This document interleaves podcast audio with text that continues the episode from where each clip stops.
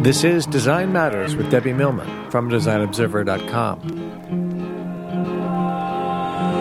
On this program, Debbie Millman talks with Ji Lee about why he hates most advertising. The reason why I hate these ads is because they're not relevant to me. And about why he loves the possibilities for advertising on Facebook, where he works. The reason why I believe in Facebook is that you can create relevant piece of communication because you know how to target people who are supposed to see your advertising. Here's Debbie Millman. If you were in New York City in 2005, you may have seen one of the blank speech bubbles on advertisements throughout the city.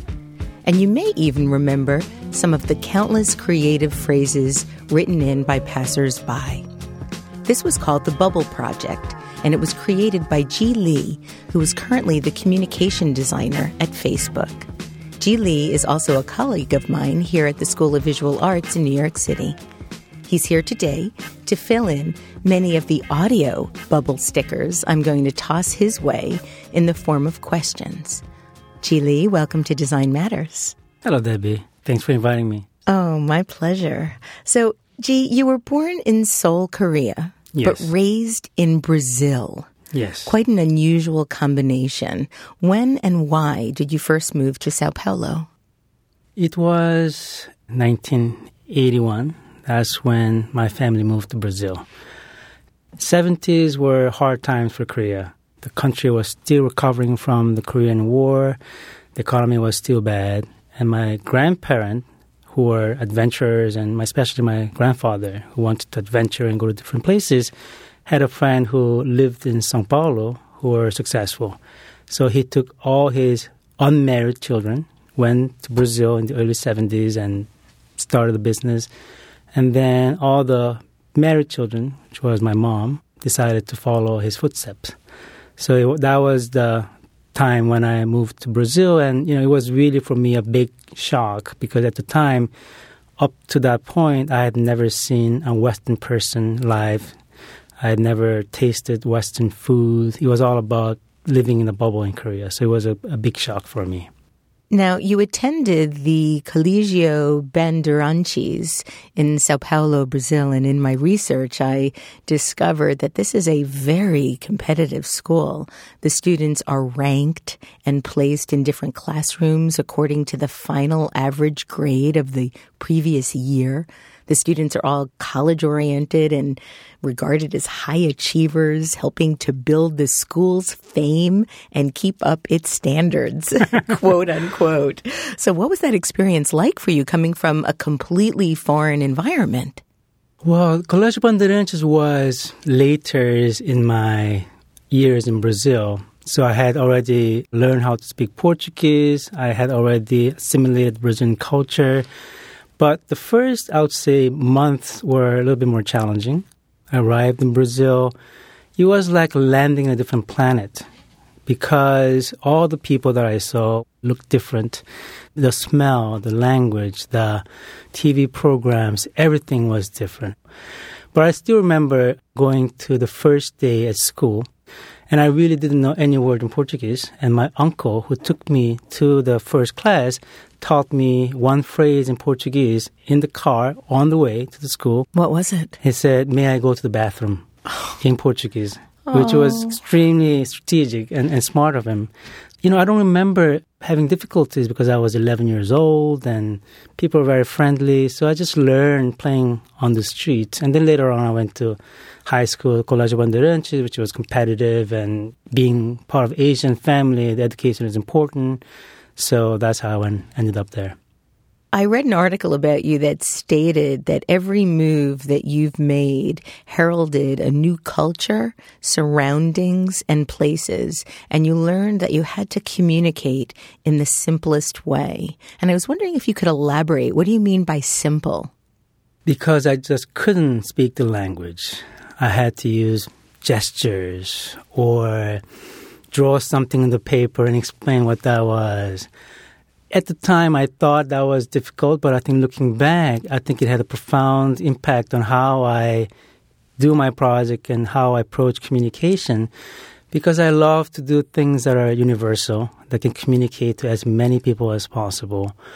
And I think I learned that through going through experience of communicating verbally with different people. So it was always this challenge of communicating. But the flip side of that, that I really learned how to go into the essence of the what it is I'm trying to communicate and do so in a simplest visual way possible.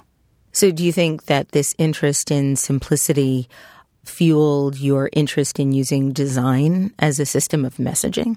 Definitely so. Growing up, my parents were both interested in arts and music and poetry. So I grew up in a household where art was valued and encouraged.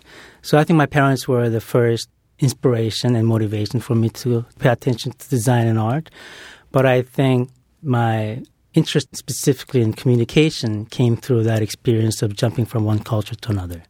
Now, I know that you went to Parsons School of Design, but in an interview that I was able to get an advanced copy of from Kevin Finn in his wonderful publication Open Manifesto, yes. you stated that you originally came to New York to study fine arts and how when you were a child you always wanted to become a painter. Picasso and Van Gogh were your childhood idols. So what made you decide to pursue design instead of fine art? You know, I, I just really identify with painters. I thought they have all this freedom in the world to create whatever they want to create. And I thought, I mean, I was really mesmerized by what they were doing. But then I came to Parsons with fine arts in mind, and I actually went to study uh, one semester of fine arts. And I immediately knew that I didn't really enjoy the process because the program at the time was very conceptual. We spent more time discussing about painting rather than painting.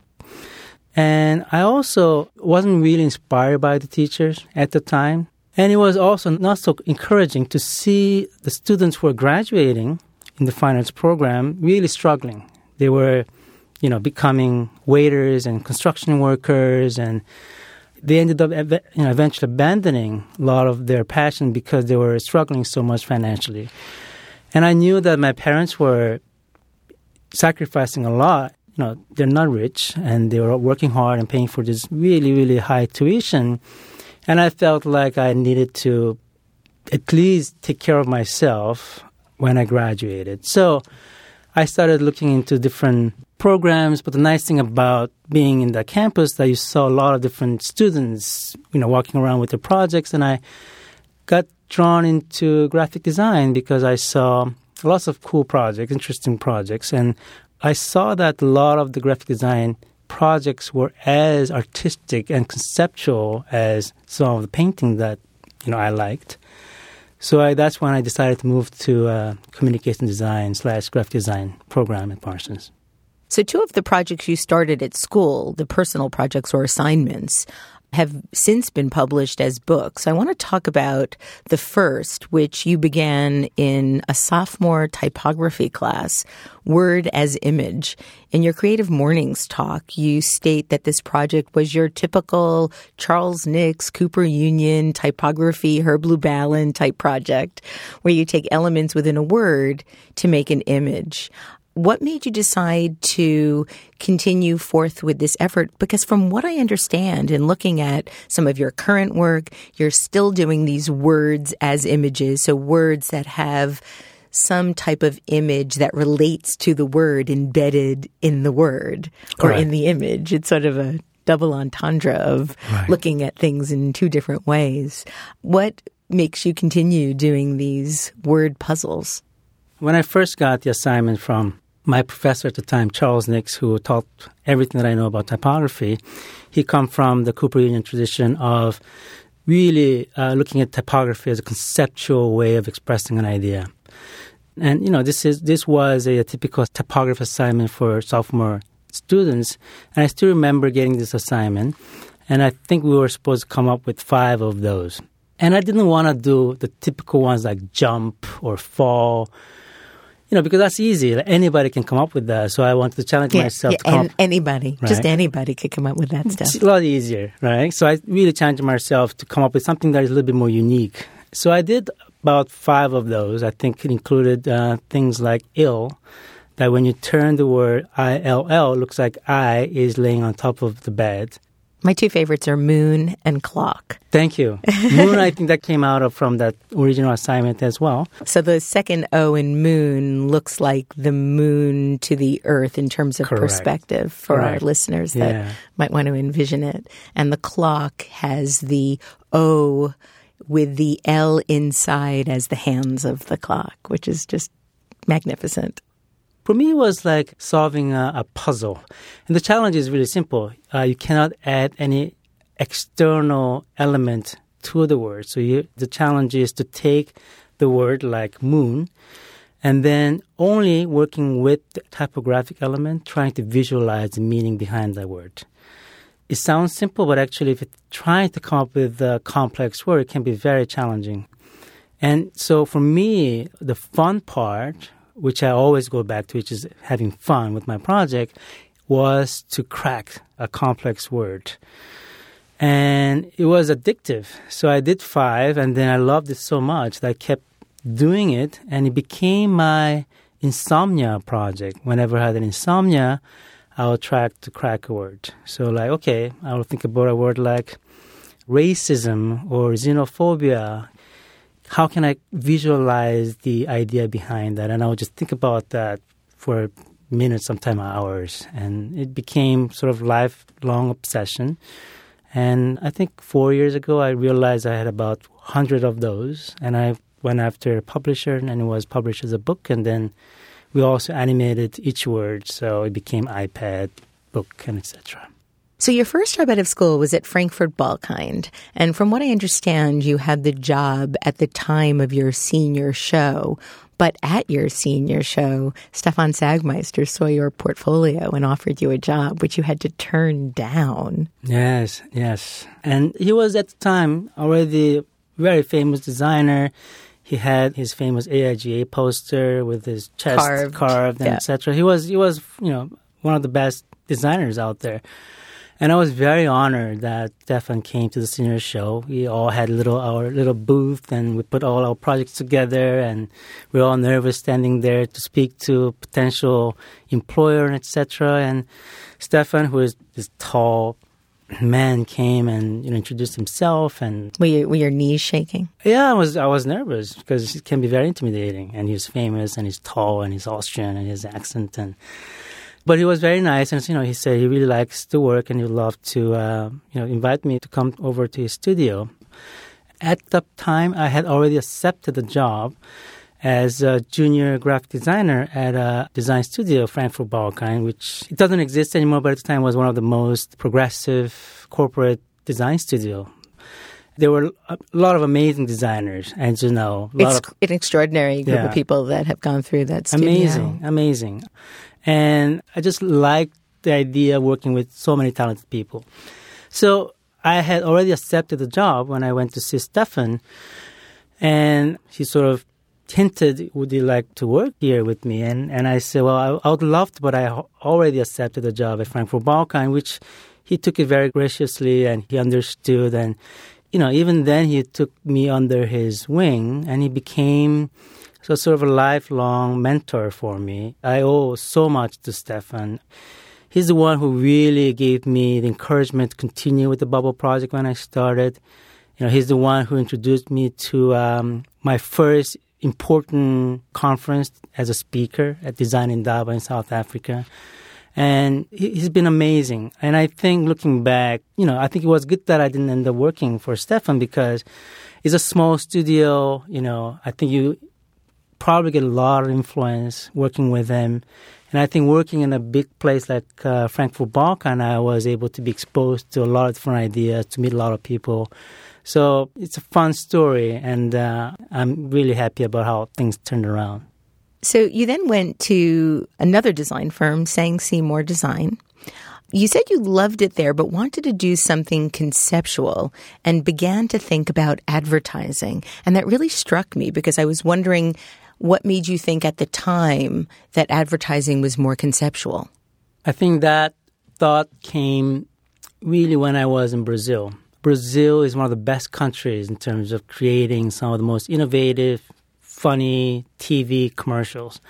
The advertising folks in Brazil, they are like celebrities. People like Austin Olivetto are treated like celebrities in Brazil. That's how powerful advertising is. And I remember growing up watching some of these amazing TV commercials in Brazil and thinking, wow, this is like a different type of art form. Like can, in 30 seconds, communicate something simple to millions of people.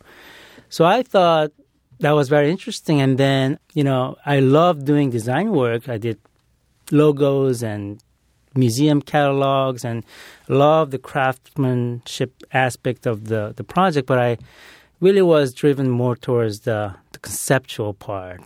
Advertising seemed to me like the next step. So that's when I first thought about advertising. So, in the meantime, things began to happen that you didn't really expect. You also went to see Abbott Miller, and this was before he was at Pentagram and was working with his wife, Ellen Lupton, at Design Writing Research, and saw another project that you had done while you were at Parsons, which was a 3D alphabet.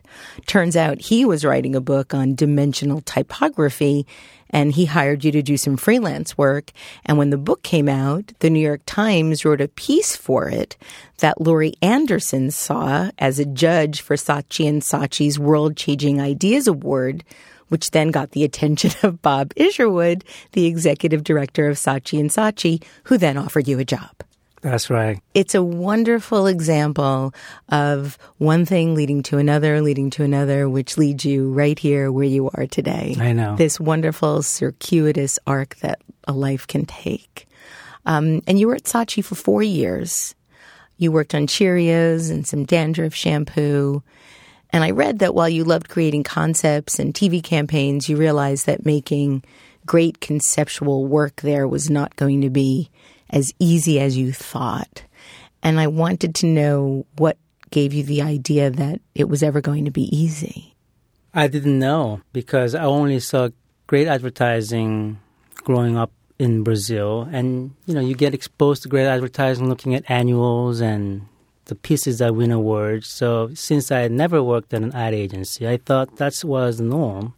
That you go to these agencies and you come up with great ideas and you shoot you know, the TV spot, and everybody gets to see that. Obviously, I was naive about that. And when I started at the agency was, you know, in the 90s, it was the height of the political correctness.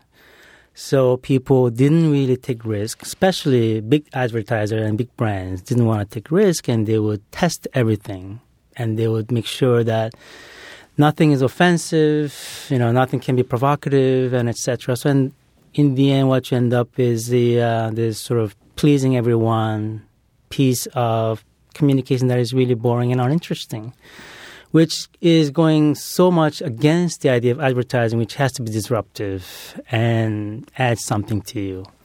So I tried it for about four years. And I just realized it was much harder than just my good intention because the forces were much greater. So I was getting increasingly frustrated as a creative person who wanted to create something. And at the same time, I was becoming very comfortable. I had my own, you know, window office. They were paying me well. I didn't have to work that hard. So I saw that I could get into a path where I get comfortable and I stop caring about the work itself. I saw myself going in the path.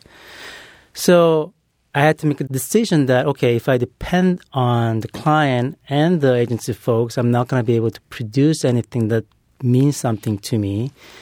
So I felt bad in both sides as a creator who are making this stuff and as a consumer who is receiving this stuff. And I wanted to do something that could simply change the way people perceive advertising. That's how the Talk Bubble project came out. So you started the Bubble project with $3,000. So it was sort of a self funded initiative. How would you describe the Bubble Project for listeners that might not have seen any of the bubbles around the world or heard about it before? I was working with a client at the time, General Mills, and they wanted to do this sort of PSA campaign to promote healthy eating between parents and children. So I presented this idea of, well, what if we use speech bubble that the children would write something in the refrigerator And then parents would come back and write something back about food eating and the things in the refrigerator, which I thought would be fun, inter- interactive way of parents and children, you know, talking to each other. They liked the the idea, but they didn't buy the idea. You know, I went through that so many times, and I said, okay, this time I'm gonna just take an idea and then just make it myself. So I thought, what if I put that speech bubble on top of an advertisement on the street? And I knew that if I left it empty, eventually somebody would write it. So I just took three thousand dollars, went to a uh, a printer in Chinatown, and then it printed a bunch. And Thirty stickers. Yeah. and just started putting them on advertisements all over the city, which is actually illegal, right? It is it is absolutely illegal, and I got into trouble for that. I received tickets. I received threatening letters from media companies, but there was also something a little bit thrilling of doing something that is slightly illegal. it was like me being uh, adolescent, you know, jumping off the wall and doing something I'm not supposed to do. That was the thrilling part. I knew that it wasn't something so bad like the you know paint graffiti that permanently damaged the wall. This was removable, so I knew it wasn't something too bad. So essentially, you were harnessing the public to make these statements. I also was able to get a copy of your book that came out called The Bubble Project.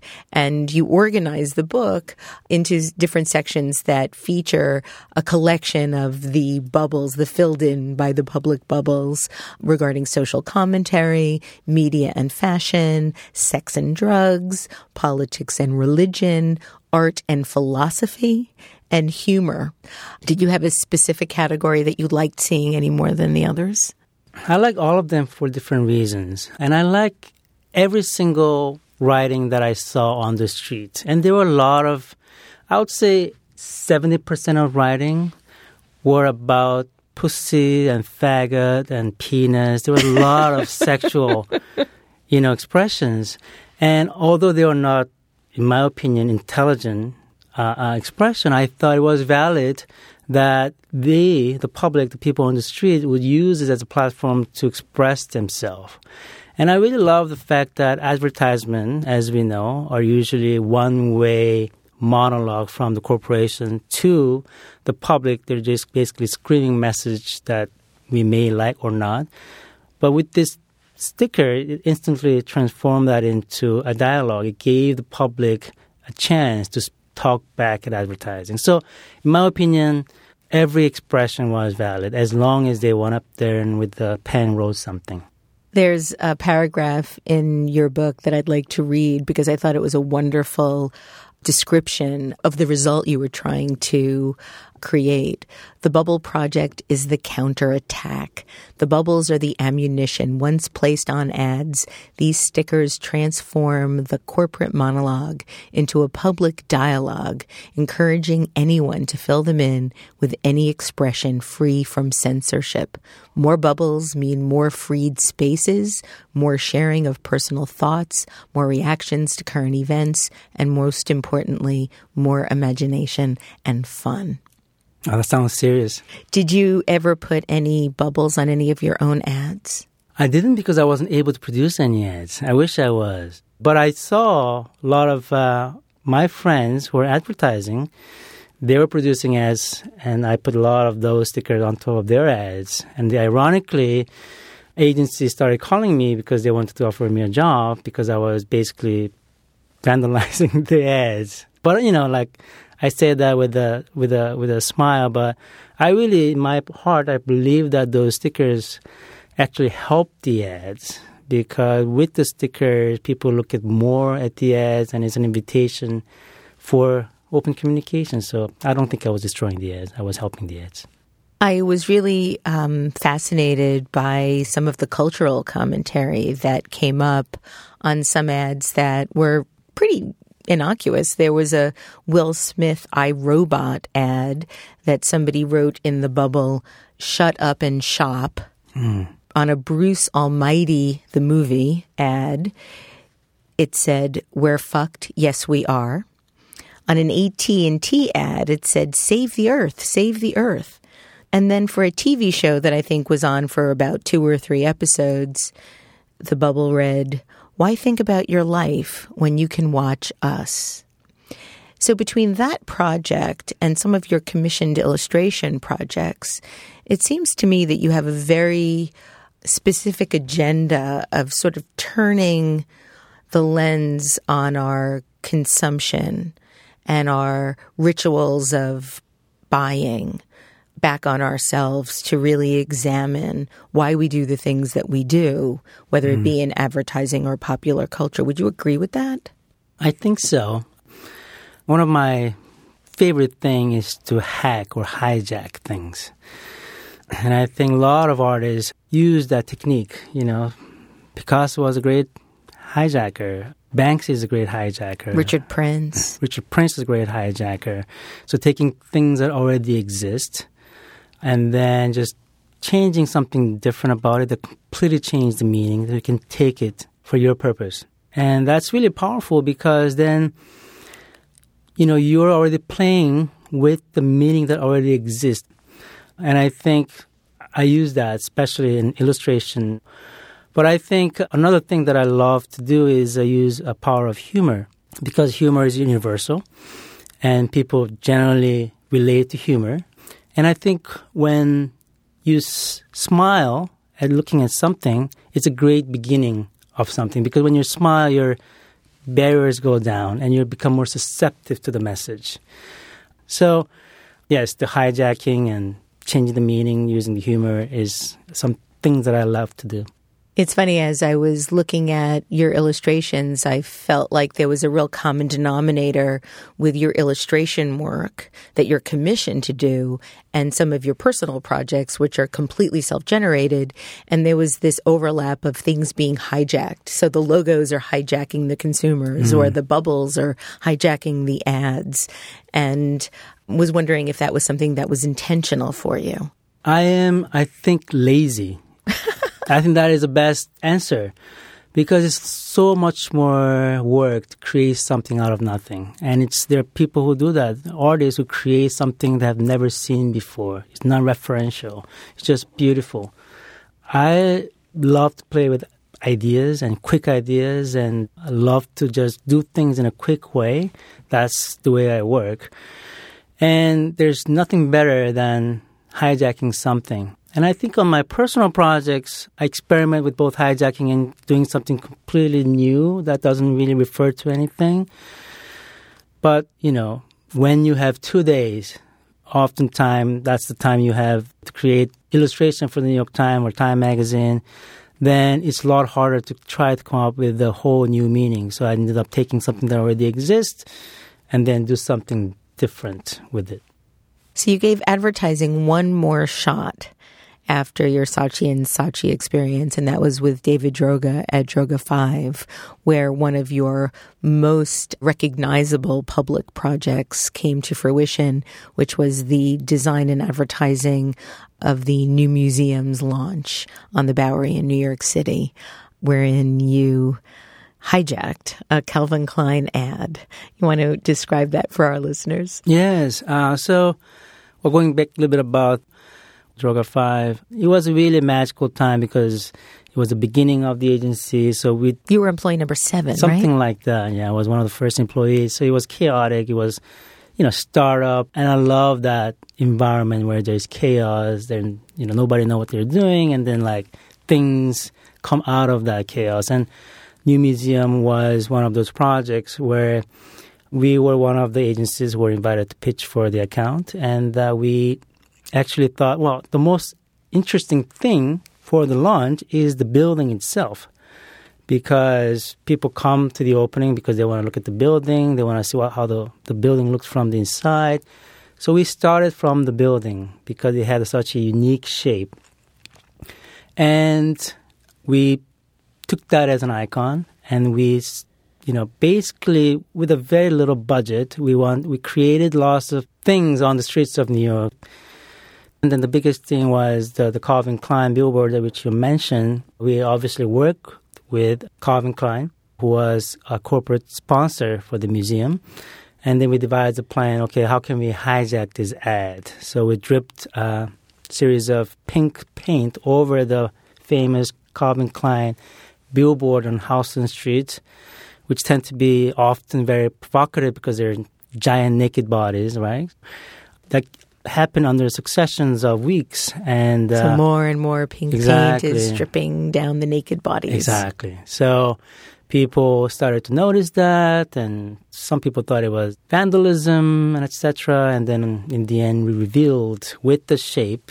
The shape was the only part which paint didn't touch, and then we revealed the final message of the opening. And then Robert Wong calls you. Yes. yeah. All the success with the new museum launch and the wonderful work that you did at Droga 5. And then you get a call from Robert Wong at Google. Come to the Google Creative Lab. How long did you think about whether or not to do that? I didn't even consider working for Google because I didn't know that there was a job for a creative person like myself. I thought, you know, I'm going to be in advertising and, you know, this is good. But also, there was a part of me that I wanted to do something a little bit more meaningful than selling stuff. So, Robert, he offered me a job and I I knew right away that I wanted to be part of it. Uh, I had worked at Droga5 for three years, which was amazing. I mean, I learned so much there. I was able to produce great projects like the new museum and um, TAP project, which was also very meaningful. But I was ready to do something new after doing seven years in advertising. And I thought there was something interesting about working for a company that I actually believed in and being part of the in house creative force. So that's when I joined uh, Google Creative Lab and Robert Wong. So when you say it was a company that you believe in, was it because essentially what they're offering is free, free searching and free maps and so forth? Was that what you believed yeah, in? The free stuff, but also, you know, making the information free and accessible for the world. And there was a big ethos about, you know, don't be evil at the time. And it was all about creating something positive to the world using technology and all that stuff felt very appealing to me. I really went in there with the intent of having a positive impact in the world through technology, through so many products that Google creates. So I read an interview wherein you admitted that while the creative methodologies you used in advertising agencies were similar to what you were doing at Google, it was the speed that Google works that set it apart from traditional agencies. And I was wondering if you could give some examples of how quickly you worked and produced things there. Thinking back, I don't think that Google was fast. I think the advertising agencies were slow. you know, yes, because that's the speed in which things should move. Because that's how world moves around. You know, like nowadays you see Kim Kardashian thing. You know, everywhere in the world. Like if three minutes later, you see memes being generated around that. The world goes really fast. And I think some of the big agencies are just starting to adjust to that concept. And when you're shooting a TV commercial, uh, you need like three months or four months. Like there's a pre-production and all that stuff needs to do, and sometimes that's just not fast enough. So I think when I came to Google, you know, I saw okay, that's the way things should be done, right? Which means smaller groups of people, not like 50 people. There were small groups of people building things, experimenting, and launching stuff. Do you think that that speed to market infringes creativity, or do you think that it inspires it? I think it depends. You know, if you want to write a novel, I mean, obviously you need time to develop an idea and write something. So I think it depends. But for me, I love the pressure of time. You know, if I have a deadline of three months to do something, I usually put it off until two months and a half. In the like last two weeks, I'm gonna do something. I think that's how most of the creative end up working. So when there is a, a pressure of the time, deadline that next week you gotta build something, there's no time for people to add opinion that they end up usually adding because they feel like they have to say something. There's no time to overthink stuff. They just, you got to make something and you have to make something fast. And I love that. And I think in those times you can actually come up with some of the best ideas and make it happen. So you spent what you've referred to as three wonderful years at the Google Creative Lab and then went to Facebook. And I read that when you first went to Facebook, you declared that Facebook was the defining medium of our time. Big, bold statement, Ji. Do you still believe that? Absolutely. So Yeah. tell me why. It's just the fact that, you know, over 1 billion people spend a lot of time looking at Facebook, you know. They come to Facebook newsfeed to look at the latest news from the families and friends. That's how they discover breaking news. That's how they look at ads. It's the most defining medium and channel because there are a lot of people spending a lot of time in this space. So, what exactly do you do at Facebook?